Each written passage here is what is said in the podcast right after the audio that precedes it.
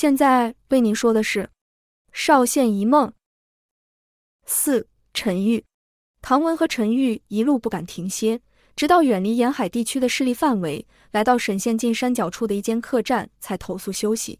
但两人不敢大意，进了房间后才敢低声说话。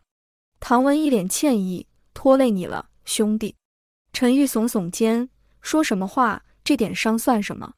唐文叹道：“我本想宰了李昌那小子，让我们重回青门帮，没想到这小手镯反倒让我成了目标。”陈玉也叹道：“大家都是来求财的，现在知道有一宝物，消息肯定传开了。”唐文急道：“可这不一定是啊。”陈玉微笑了一下：“谁知道呢？大家一定会想先拿到手再说。”唐文沉吟半晌，这一路上他也想到了这些。这样，就算他把李昌解决了，拿回酒楼，也得时时刻刻提防有人打这小手镯的主意，到时危害的不止他个人的性命。可能也会使青门帮被人找借口，甚至被举报。这样他怎么能回得去青门帮呢？更遑论把小手镯还给凌云了。而且会落得现在的状况，都是因他而起，实在不能再牵连陈玉了。唐文想了想后，便把小布包拿给陈玉。陈玉皱眉：“这什么意思？你怀疑我？”唐文一脸认真：“兄弟，很感谢你的一路照应，但我真的不能再害你了。”陈玉双手一摊。大不了远走他乡，隐姓埋名不就得了？唐文摇摇头，还不到那地步。但现在为了你我都好，我们俩必须分开行动。陈玉惊道：“双拳难敌四腿，你确定？”唐文点点头。事到如今，我只能相信你了。这手镯，请帮我交还我家乡的林小姐，就在西北方的邵县。他们家在街上有间很大间的布料铺。等我绕路回去解决李昌后，我也会赶回去。到时我们再一起出来闯天下。陈玉疑惑道：“你若真的解决李昌了，只怕连长兴帮都要找你呀！得罪长兴，那还能有活路吗？”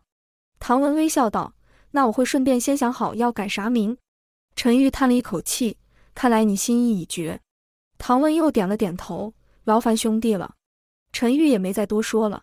两人稍作歇息后，三更半夜就看一人从客栈二楼窗户跳出跑了。不远处的草丛中，立刻现出几人的身影，跟了上去。不久后，客栈另一侧的一楼窗户也有一人跳了出来，往山上去了。陈玉往山上去后，打算绕过山脊再往北走。暗夜的树林里，只有间隙洒落的月光指路，山坡越来越陡峭，他只能手脚并用，爬到气喘吁吁，只好先就着一根大树干休息一下。陈玉呼吸时，可以感觉到小手镯的存在。他把小布包掏出来，拿出小手镯，就着月光看了一下，是挺特别的，做工细致。边摇头轻叹：“这唐文就这样把东西交给我了，这么相信我。”但陈玉自己也觉得很奇怪，他对这东西没有什么想法，也很愿意替唐文送还回去。突然，一阵微弱的树枝断裂声传来，陈玉立刻警戒起来，赶紧把小手镯塞回怀里，再度移动。陈玉慌不择路，有点失去方向。但他知道天快亮了，在那之前得先找地方躲起来。却在这时，他一脚没踩稳，就这样顺着陡坡滚了下去，一直撞到树干和石块。他拼命想抓住什么来停止往下滚，却突然一个腾空重摔，原来掉到一个洞穴里了。陈玉头很晕，身体像是要分散了的痛，但他知道只能先躲这里了。用着仅剩的意识和力气爬进洞里后，便昏了过去。陈玉醒来时，一时不知道自己在哪。全身痛楚袭来，头痛欲裂，让他不断的大口喘气。这时才感觉到怀里的环状物，这下他全想起来了。陈玉看向洞口，阳光灿烂。他想，那时滚下来应该还是在山脊的同一侧。要是有人在找，或许可以找到这里。现在出去太明显了。倒是这洞穴虽然看起来深不可测，但气流不滞，应该是有另一端的出口。陈玉稍微检查身上的伤势，淤青甚多。虽然也有流血的地方，却仅划伤皮肉，没有伤及筋骨。倒是摸到后脑勺肿了一个大包，在他简单包扎身上的伤口时，时不时的抽痛一下。陈宇想，这笔医药费可得跟唐文要才行。陈玉苦笑了一下，才慢慢借着石壁起身，往洞里走去。越走越暗，陈玉只能摸着石壁前进，拐了几个弯，又一会上坡，一会下坡的。陈玉已经搞不清方向，也不知道自己走了多久。只知道自己又饿又累，头痛越来越频繁。这时，他终于看到一点微弱光芒，再往前走，是月光。原来已经走这么久了。陈玉欣喜地走出洞口，看着月亮往前晕倒了，底下也是陡峭的山坡，他又滚了下去，但这次他已经没有感觉了。陈玉醒来时，身上的痛楚让他忍不住呻吟。这时听到一旁有个女人惊呼：“爹爹，你快来！”他醒了。陈玉奋力睁开眼睛，发现自己在一个小屋里，一个女人的脸凑前问道：“你还好吗？你受了很重的伤。”陈玉勉强挤出微笑，虚弱的问：“我在哪？”这时，那女人的爹也进来了，说道：“娟，快去端药。”又对陈玉说道：“这里是龙县和沈县的交界处，你怎么会在那么陡峭的山林里出现呢？还好我半个月上山砍柴一次，才发现了你，不然以你这样多处骨折，腹部又被刺出个大口，应该是撑不了多久。”陈玉慢慢说道：“太谢谢您了，我叫陈玉，要怎么称呼您呢？”那人说道：“我是唐泉，那是我女儿唐娟。”这时唐娟也把汤药端进来了。陈玉赶紧说道：“谢谢二位的救命之恩。”陈玉敏感妩内，陈玉止不住的激烈咳嗽起来。唐泉把手贴近陈玉的额头，说道：“似乎发烧了，得赶紧找大夫。”唐娟说道：“可这里到龙县也得三天啊，来得及吗？”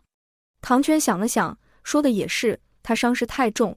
可能不堪路途颠簸，我们的汤药只能先救急，之后再看看状况了。唐娟等陈玉咳完后，喂他吃了点汤药。陈玉吃完后又沉沉睡去。如此反复几天，陈玉的烧退了，腹部的伤口也慢慢复原中，但手臂和腿骨的骨折让陈玉依旧动弹不得。而且陈玉想不起来自己为何要来这里，只记得自己不是在青门帮吗？怎么会在这荒山野岭？面对唐家妇女的询问，陈玉也不知道该怎么回答，只能说自己是从温县来的，其他都不记得了。就这样过了一个月，陈玉终于可以起身了，只是右脚的骨折太严重，让陈玉走路一跛一跛的。但陈玉已经很感恩了，也会尽自己所能帮忙做一些杂事。唐家妇女也不在意多一张嘴吃饭，陈玉便留了下来。这天，唐泉下山去山脚下的客栈松木柴回来，吃饭时说道。掌柜说：“现在颁布了什么禁海令，让他很苦恼啊！没有一些稀奇的小玩意可以玩了。”唐娟说道：“这下掌柜夫人可开心了吧？掌柜就不会乱花钱了。”陈玉疑惑道：“禁海令不是早就有了吗？”唐全问道：“有吗？”掌柜说：“从最近开始的呀。”陈玉说道：“好几年了呀，我小时候就有了，好像是靖丰三年开始的吧。”唐全和唐娟都愣了一下。互看一眼，唐娟缓缓说道：“现在就是靖丰三年啊！”陈玉惊道：“什么？现在不是靖丰二十三年了吗？”唐全和唐娟都瞪大眼睛，突然无语。过了一会儿，唐全才勉强笑道：“你是不是受伤太严重了，搞错了？”陈玉更疑惑了，开始讲哪一年的时候，不是有发生什么事吗？后来皇帝还做了什么等等的。但他看唐家妇女一脸越来越困惑的样子，他只好打住不讲了。三人便默默地吃完饭后各自休息了。但陈玉开始觉得不对劲了。虽然自己之前伤势颇重，到现在后脑勺还是会时不时的抽痛，可是他应该没搞错呀。就算山中无丽日，也不至于差这么多。只是陈玉现在还无法走远路，只能等身体好一点时再打算了。这天，唐圈砍柴回来时，还带了一个已经脏掉的小布包。递给陈玉后说道：“我这次上山往东边去时，在一个小树干旁发现这个，是不是你的呀？”